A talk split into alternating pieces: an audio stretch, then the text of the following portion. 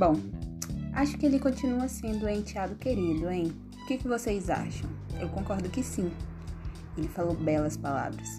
E podemos ver a união deles. Mas agora, o próximo áudio, vocês vão ficar loucos. É da Iraides. Vamos escutar.